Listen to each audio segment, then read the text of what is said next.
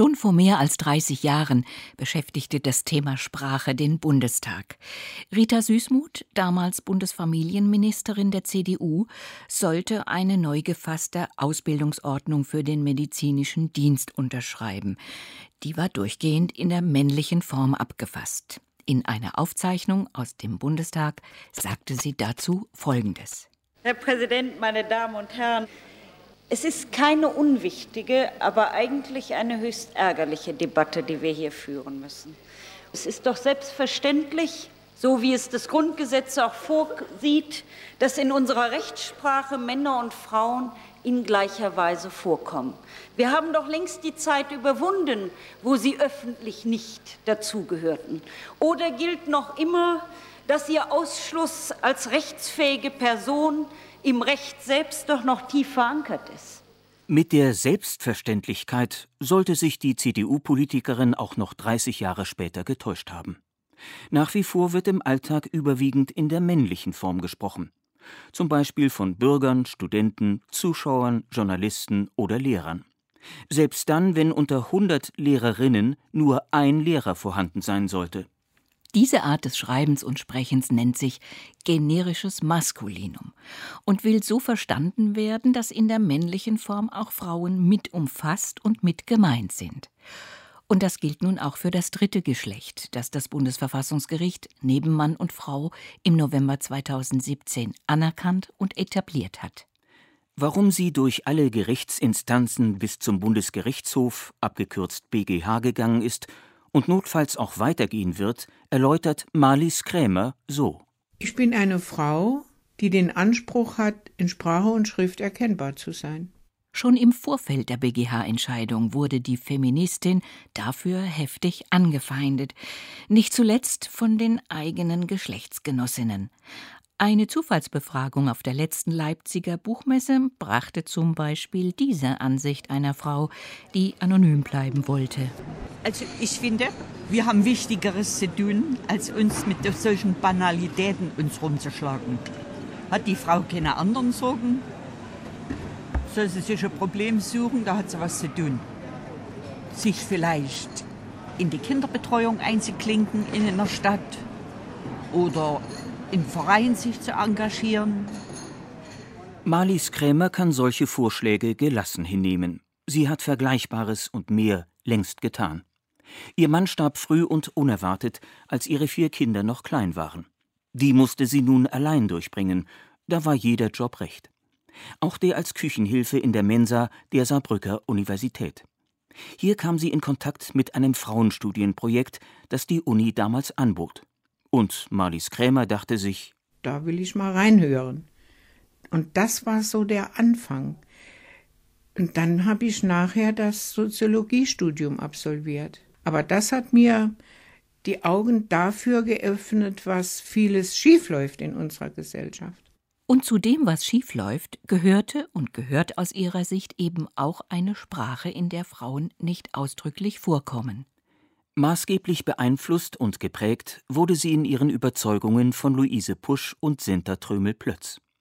Diese beiden Sprachwissenschaftlerinnen veröffentlichten 1978 an der Universität Konstanz in der Fachzeitschrift Linguistische Berichte Artikel, in denen sie die bis dahin als unbestritten geltende männliche Form der Alltagssprache kritisierten.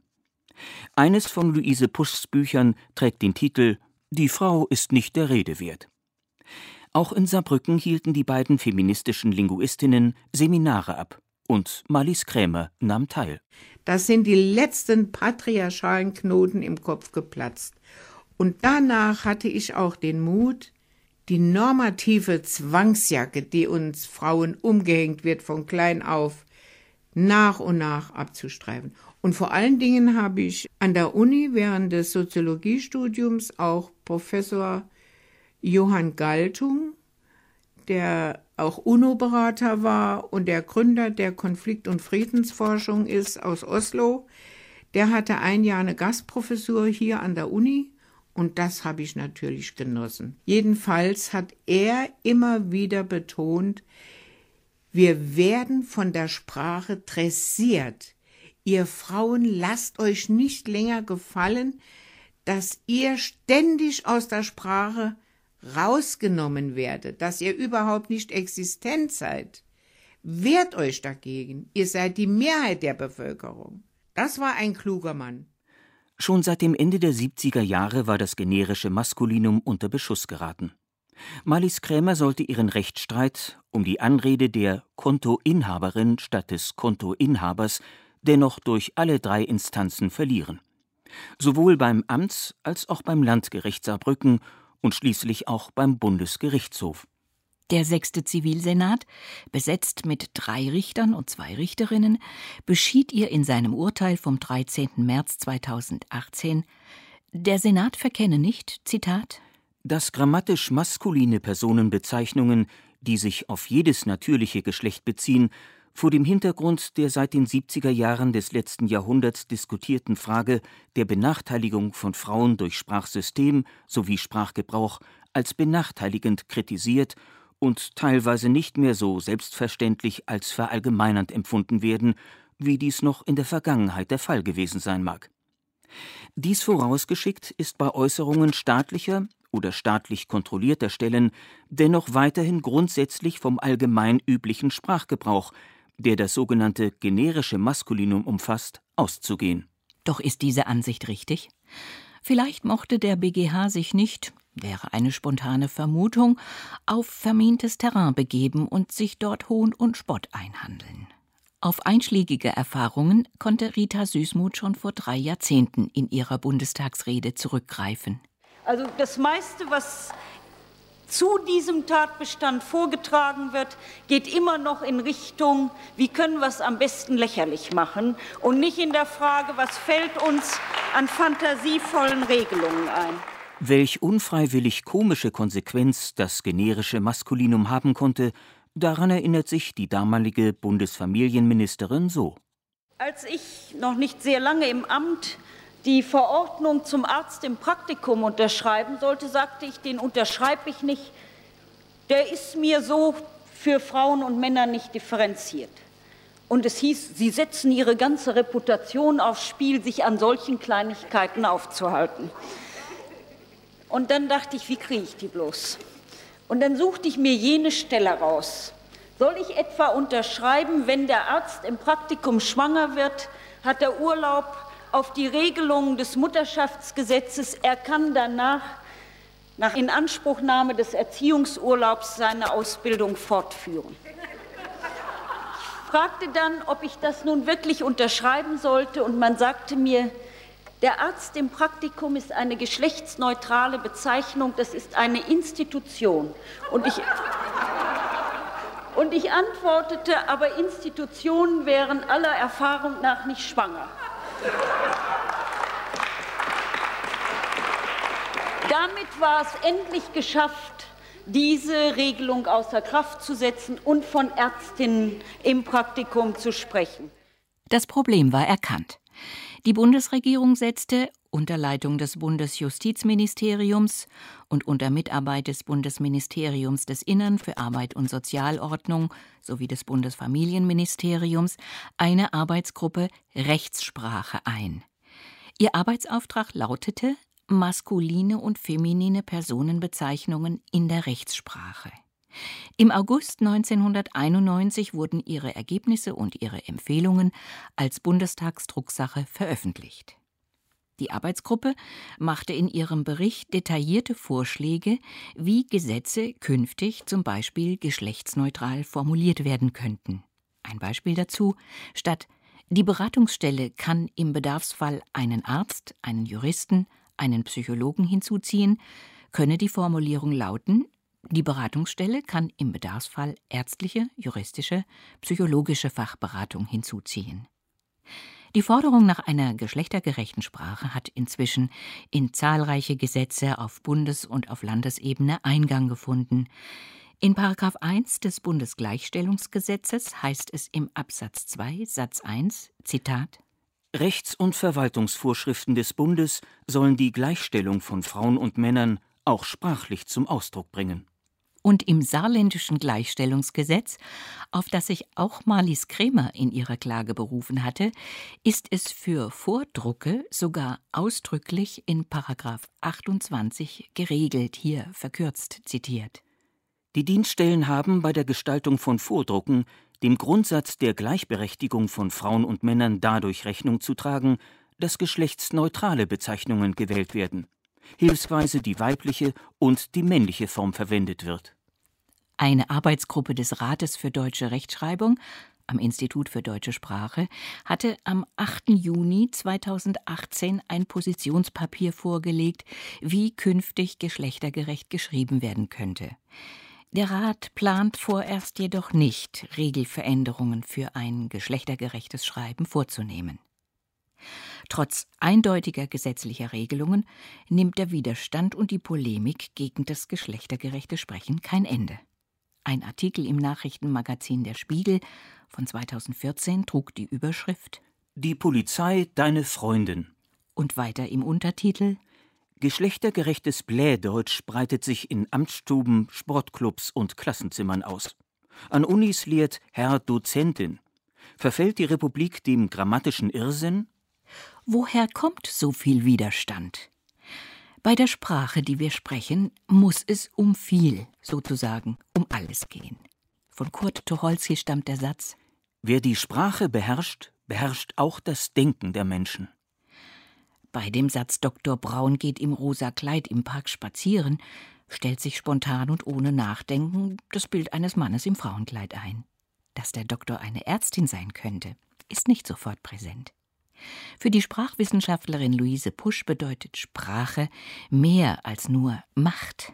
Ich habe Sprache nicht studiert, weil ich damals gewusst hätte, dass das irgendwas mit Macht zu tun hat.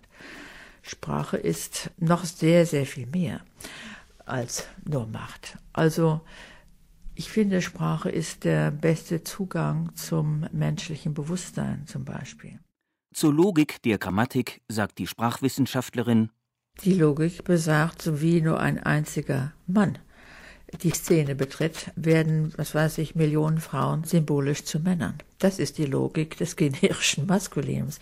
Der eine einzige Mann, der darf nicht wegen seines Geschlechtes benachteiligt werden. Das wäre ja wirklich eben ein massiver Verstoß gegen das Gesetz der männlichen Vorherrschaft. Das ist nämlich das Gesetz, was hier herrscht. Als Frau in der männlichen Form von sich zu sprechen, ist eine Prägung von klein auf. Sie ist für viele Frauen so selbstverständlich, dass sie sie nie hinterfragen. Für diese Art des unreflektierten Sprachgebrauchs findet Luise Pusch harsche Worte. Die Frauen reagieren also nach dem Sklavinnenprinzip. Also eine gehorsame Sklavin, die bekommt nicht so viel Schläge wie eine rebellische Sklavin.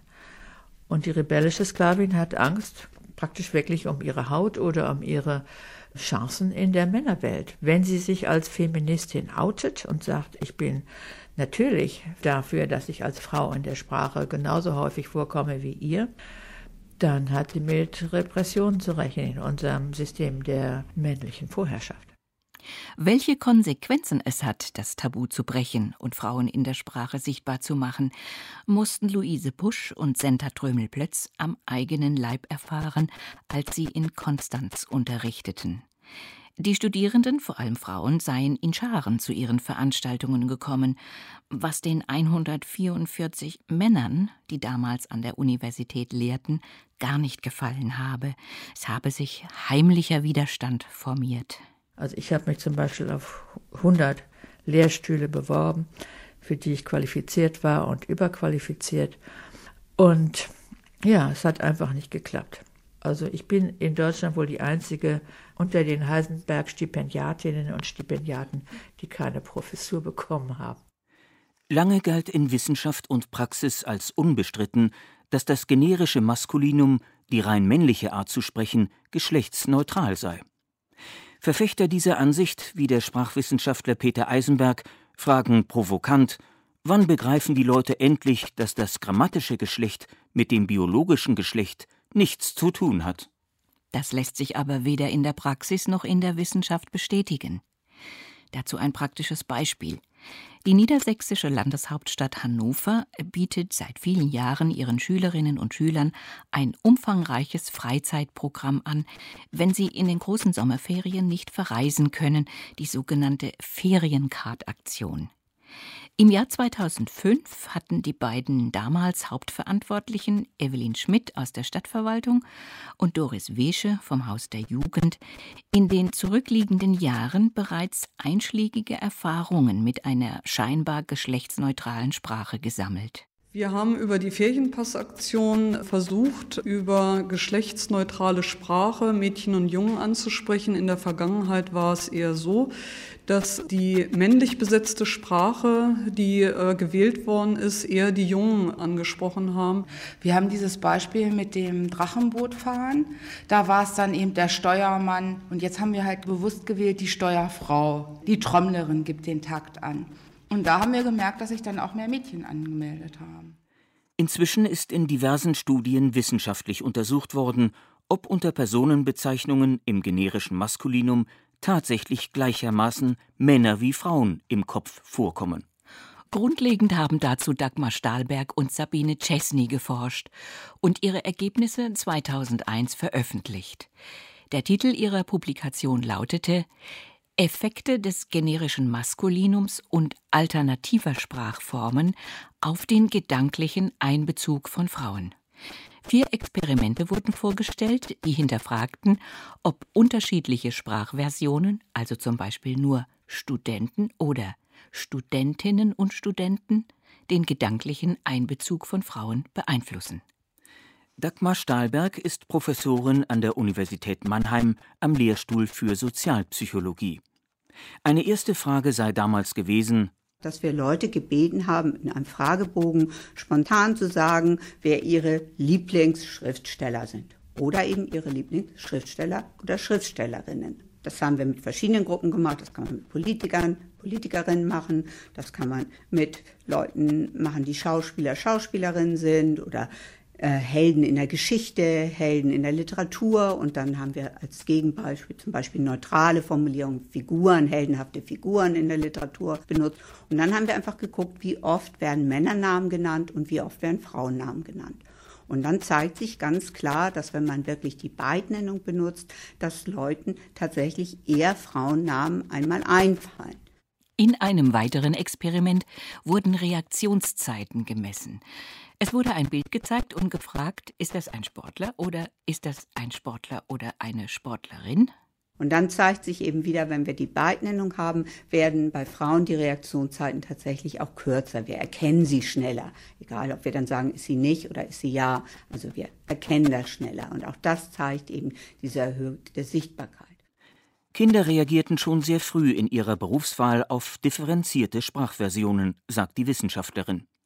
Mädchen hätten mehr Lust, Astronautin zu werden, wenn neben dem Astronauten auch die Astronautin genannt werde. Das deckt sich mit den Erfahrungen aus der Praxis in Hannover als auch mit anderen empirischen Untersuchungen. Auch Dagmar Stahlberg hat viele böse Briefe für ihre Forschung erhalten und sich nach dem Grund gefragt. Das hat natürlich viel auch mit Machtverteilung zu tun, mit Verlust von Privilegien, mit etwas, was man nicht abgeben könnte, mit Konkurrenz zwischen den Geschlechtern, wenn wir gerade auf dem Arbeitsmarkt schauen und so weiter. Und das ist ein Thema, was eben beiden Geschlechtern sehr nahe geht und deshalb auch mit Emotionen verbunden ist. Und in der Sprache kommt dann noch hinzu, oder das kommt vielleicht auch generell hinzu, dass man das, was einem vertraut ist, das schätzt man sehr, da möchte man oft nicht loslassen, das findet man auch schöner. Deshalb finden wir jede Veränderung der Sprache erstmal nicht so schön, das ist nicht so ästhetisch. Dass sie ihren Prozess verlieren würde, hatte Marlies Krämer schon kommen sehen. Also bei der Verhandlung im Februar habe ich den Blickkontakt zwischen dem Gegenanwalt und dem Hauptrichter da gesehen. Und dann habe ich schon gedacht, also da habe ich wahrscheinlich wenig Chancen. Ich hatte damals mit meinem Rechtsanwalt gesprochen, der hat gesagt, ach, wir gewinnen bestimmt. Dann habe ich gesagt, und wenn nicht, ja, dann gehen wir vor das Bundesverfassungsgericht. Und der Gegenanwalt, der war schon klasse. Der hat auch so einfließen lassen, er kann meine Forderung verstehen, aber er hat sich dann auf die 2000 Jahre alte Sprache mit dem generischen Maskulinum, was seither gehandhabt wird, wo die Frauen mit gemeint sind.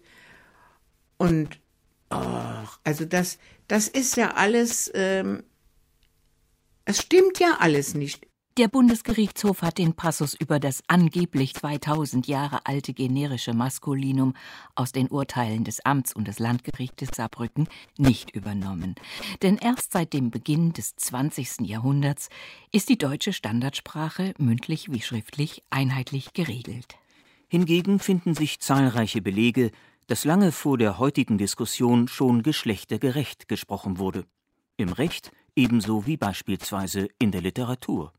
Das allgemeine Landrecht für die preußischen Staaten von 1794 spricht in seinem zweiten Teil, vergleichbar dem heutigen Ehe- und Familienrecht, von Mann und Frau, von Braut und Bräutigam. Dagegen wirkt das BGB von 1900 mit seinen Ehegatten unfreiwillig komisch, ließ die Ehe für gleichgeschlechtliche Paare doch noch lange auf sich warten. In der Dichtung hatte sich an der Wende des 18. zum 19. Jahrhundert auch Friedrich Hölderlin nicht gescheut, von Fremdlingin, Lieblingin oder Mondin zu sprechen. Und Eduard Mörike, um nur ein weiteres Beispiel zu nennen, tat es ihm gleich. Selbst die Gästin, das weibliche Pendant zum Gast, findet sich schon im Wörterbuch der Gebrüder Grimm von 1878. Um die Wende vom 19. zum 20. Jahrhundert verschwanden die Frauen fast schlagartig aus der Schriftsprache und namhafte Frauen, etwa Künstlerinnen, aus den Nachschlagewerken. Das Urteil des Bundesgerichtshofes vom März 2018 ist inzwischen sowohl unter sprachwissenschaftlichen als auch unter juristischen Gesichtspunkten genau unter die Lupe genommen worden. Aus ihrer Sicht als Sprachwissenschaftlerin urteilt Luise Pusch über die Richterinnen und Richter des 6. Senats. Sie haben sich einfach nicht sachkundig gemacht, was wir eigentlich von unseren Gerichten doch erwarten dürften. Das ist ein sprachwissenschaftlich vollkommen oberflächliches Urteil. Sie haben die falschen Gutachter da gebeten. Aber das ist ja auch nichts Neues. Die Verfassungsrechtlerin Anna Katharina Mangold forscht und lehrt zu rechtlichen Geschlechterstudien. In den beiden letzten Semestern hat sie die Bundesverfassungsrichterin Susanne Bär an deren Lehrstuhl für öffentliches Recht und Geschlechterstudien an der Humboldt-Universität in Berlin vertreten. Die Juristin kommentiert das BGH-Urteil so. Das Problem ist, dass auch in diesen Entscheidungen von Amtsgericht, Landgericht und Bundesgerichtshof ein Verständnis von Benachteiligung vorherrscht, was immer noch davon ausgeht, dass es sich um eine intentionale, das heißt willentliche Diskriminierung handeln muss. Das Allgemeine Gleichbehandlungsgesetz kennt aber auch das Verbot der mittelbaren Diskriminierung, wobei kein böser Wille erforderlich ist. Es ist also nicht erforderlich, dass die Angestellten der Sparkasse nun sagen, wir wollen ganz bewusst Frauen schlechter behandeln als Männer, sondern es reicht aus, dass sich die sprachlichen Gewohnheiten so ergeben haben, dass stets nur Männer genannt werden und Frauen eben nur mit gemeint sind. Das ist eine strukturelle Form von Benachteiligung von Frauen, die vom Gesetz eigentlich mit umfasst ist. Weil die Zivilgerichte das allgemeine Gleichbehandlungsgesetz zu eng verstanden hätten, sei der Anspruch von Marlies Krämer unzulässig verkürzt worden. Marlies Krämer hat am 7. Mai 2018 ihre Beschwerde beim Bundesverfassungsgericht eingereicht. Sie ist seelisch schon darauf eingestellt, auch noch vor den Europäischen Gerichtshof für Menschenrechte zu ziehen. Es wäre nicht das erste Mal, dass ihr langer Atem den Sieg davonträgt. Beim ersten Mal ging es um ihren Reisepass. Der war 1990 abgelaufen. Den Antrag auf einen neuen sollte sie als Passinhaber unterschreiben. Dieser Streit war sozusagen der Vorläufer zum aktuellen Konflikt um die Bankvordrucke. Sie weigerte sich, blieb fast 7 Jahre ohne gültigen Reisepass und hatte ihr Ziel, nach entsprechenden EU-Verhandlungen, einer neuen EU-Richtlinie und der Zustimmung des Bundesrates 1996 erreicht. Und 1997 ging es um ein ganz anderes Thema, nämlich das Wetter und die Bezeichnung der Hochs und Tiefs mit männlichen und weiblichen Vornamen. Hoch, schönes Wetter und, das war immer alles männlich besetzt. Und die Tiefs, die ganze Bäume wie Strohhalme geknickt haben, das waren dann die Frauen schuld. Ab 1999 änderte das zuständige Meteorologische Institut der Freien Universität Berlin diese Praxis. Und unabhängig davon, wie der aktuelle Streit um die Bankformulare ausgehen wird und wie vielen Anfeindungen sie noch ausgesetzt sein wird, bleibt sie sich ihrer selbst sicher. Ich bin lieber ein kantiges, eckiges Etwas als ein rundes Nichts.